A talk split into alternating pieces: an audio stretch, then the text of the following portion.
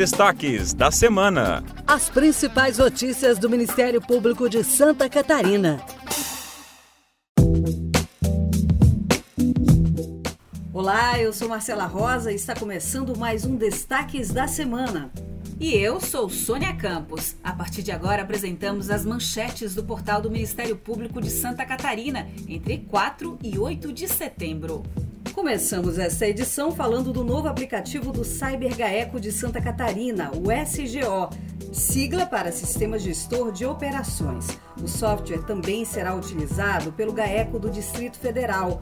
Uma reunião de treinamento marcou o início da cooperação entre os dois ministérios públicos para a implantação do aplicativo. Na quarta-feira, os procuradores gerais do MPSC, Fábio Trajano, e do MPDFT, George Segnor, assinaram o termo de cooperação técnica para o uso do aplicativo pelo GAECO do Distrito Federal. Por meio dele, é possível ter mais celeridade nos procedimentos policiais, padronização na documentação apreendida e garantia da integridade de custódia dos objetos apreendidos nas operações. O coordenador estadual do GAECO SC, Márcio Cota, fala sobre o software. É mais uma entrega do CyberGAE com o Ministério Público, um aplicativo que foi desenvolvido pelos nossos policiais do Cyber. Ele usa toda a expertise do GAECO, MPSC, em operações para cumprimento de mandados de busca, apreensão e prisão. E ele traz celeridade, ele traz padronização e garante a integridade da cadeia de custódia dos objetos apreendidos nas operações. É um aplicativo que já vem sendo procurado por outros ministérios públicos, por outras forças policiais e que já manifestaram interesse de utilizá-lo. Ministério Público de Santa Catarina inicia nesse mês a entrega de kits de equipagem para os conselhos tutelares catarinenses. Os kits são destinados à estruturação e à melhoria na operação dos órgãos de defesa da criança e do adolescente. Cada kit é composto por cinco computadores e monitores, uma impressora multifuncional, um bebedouro, um refrigerador, um smartphone e uma cadeira para transporte de crianças em automóveis. Além dos equipamentos, um veículo que já foi entregue no início do ano faz parte do conjunto. Os equipamentos foram adquiridos com recursos disponibilizados pelo FRBL, o Fundo para Reconstituição de Bens Lesados. No total, 100 conselhos tutelares serão contemplados com a entrega de kits.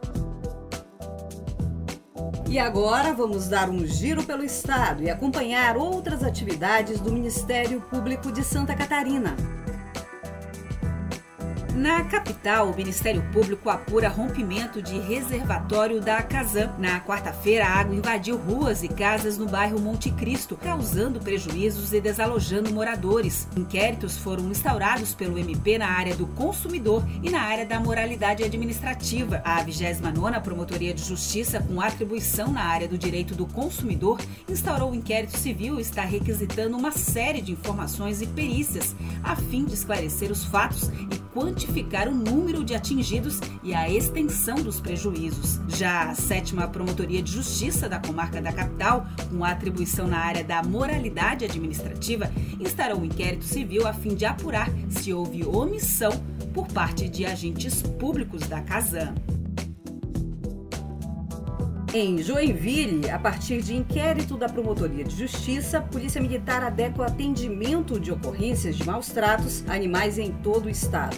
O inquérito civil da 21ª Promotoria de Justiça da Comarca de Joinville, instaurado em 2022, apontou que os policiais militares não estavam atendendo demandas e acionamentos pelo 190 envolvendo animais. A Polícia Militar então atualizou o procedimento operacional padrão. Ainda no inquérito civil, foi solicitado o encaminhamento de cópia atualizada do procedimento ao Centro de Apoio Operacional do Meio Ambiente do MP Catarinense para divulgar divulgação às promotorias de justiça que atuam na área.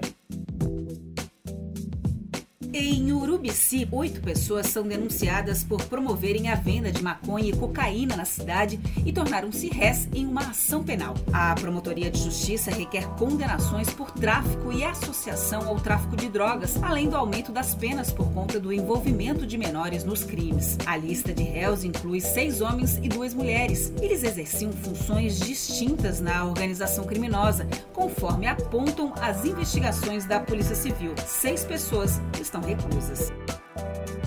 No fim de semana, em Brusque, os eleitores voltaram às urnas para uma eleição fora de época. O prefeito interino André Vec foi eleito no domingo com mais de 27 mil votos para assumir a prefeitura de Brusque. O Ministério Público Catarinense monitorou o processo para garantir a lisura da eleição com dois promotores de justiça e também acompanhou o resultado da inovação implantada no município, com o teste de integridade das urnas e do aplicativo QR TOT, inovação implantada pelo Tribunal Regional Eleitoral. Antes das eleições, a integridade das urnas foi testada numa votação feita por estudantes de um colégio da cidade. Vamos ouvir a promotora de Justiça Eleitoral, Suzana Perim Carnaúba.